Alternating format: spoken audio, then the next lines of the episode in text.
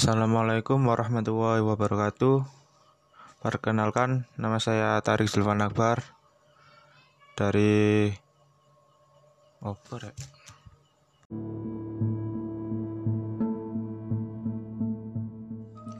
Assalamualaikum warahmatullahi wabarakatuh. Perkenalkan, nama saya Atarik Zulfan Akbar dari Offering F9 Pendidikan Pancasila. Kali ini saya sedikit membahas tentang peran mahasiswa dalam penanganan pandemi COVID-19. Saat ini, kita semua diwajibkan untuk selalu berada di rumah selama masa pandemi ini berlangsung. Semua aktivitas mulai dari pekerjaan kantor yang dilakukan di rumah, kegiatan sekolah yang juga harus dilakukan di rumah mulai dari sekolah dasar sampai perguruan tinggi, semua dilakukan dari rumah. Peran seorang mahasiswa salah satu menjadi jalan untuk menyalurkan semua kegiatan. Salah satunya dalam bidang teknologi yang semakin berkembang pesat setiap saat. Dengan adanya bantuan dan inovasi para pemuda dan pemudi Indonesia akan memudahkan untuk melancarkan segala kegiatan. Adapun inovasi dan kegiatan yang bisa dilakukan pemuda dan pemudi Indonesia dalam menghadapi masa pandemi ini seperti pertama, menyebarkan informasi dengan praktis dan mudah dipahami masyarakat.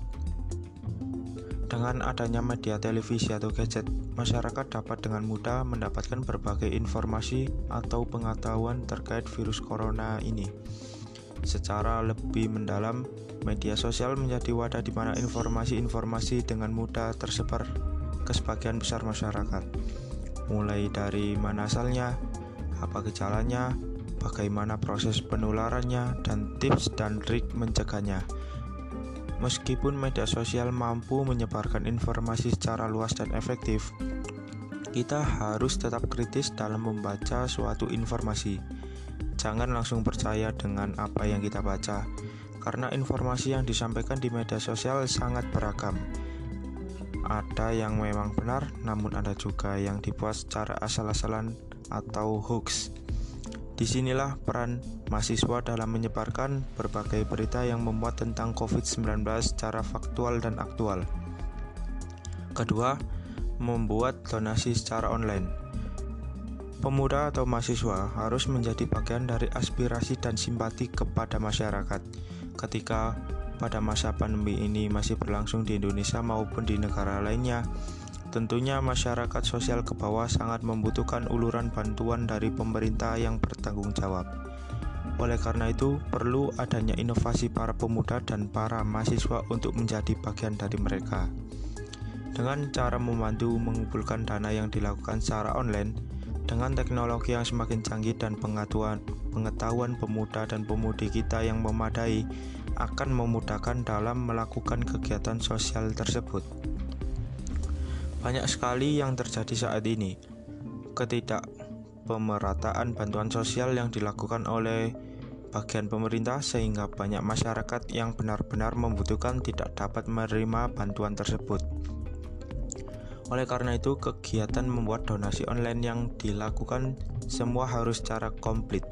Artinya, mulai dari melakukan donasi online sampai menyalurkan bantuan tersebut yang dilakukan oleh orang terkait karena akan menjamin penerimaan yang sesuai yang telah dikoordinir dan disurvei terlebih dahulu.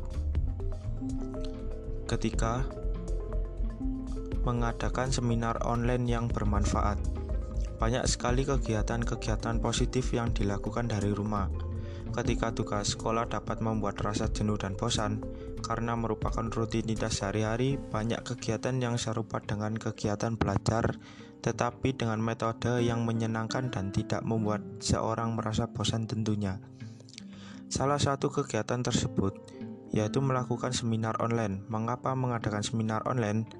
Banyak pemuda dan pemudi yang menggunakan metode seminar yang dilakukan untuk kegiatan belajar. Dari kegiatan seminar yang menyenangkan, maka akan meningkatkan tingkat membaca melalui smartphone masing-masing dengan cara yang berbeda. Oleh karena itu, bahwa inovasi dan kegiatan-kegiatan positif dapat dilakukan ketika benar-benar merasa jenuh dalam rutinitas sehari-hari yang dilakukan dari rumah. Sudah lebih dari tiga bulan atau lebih kita melakukan aktivitas secara online, maka perlu adanya suatu pemahaman tentang teknologi yang cukup. Apalagi semua anak sekolah menggunakan smartphone mereka untuk saling berkomunikasi. Demikian pembahasan singkat yang bisa saya sampaikan. Kurang lebih mohon maaf. Wassalamualaikum warahmatullahi wabarakatuh.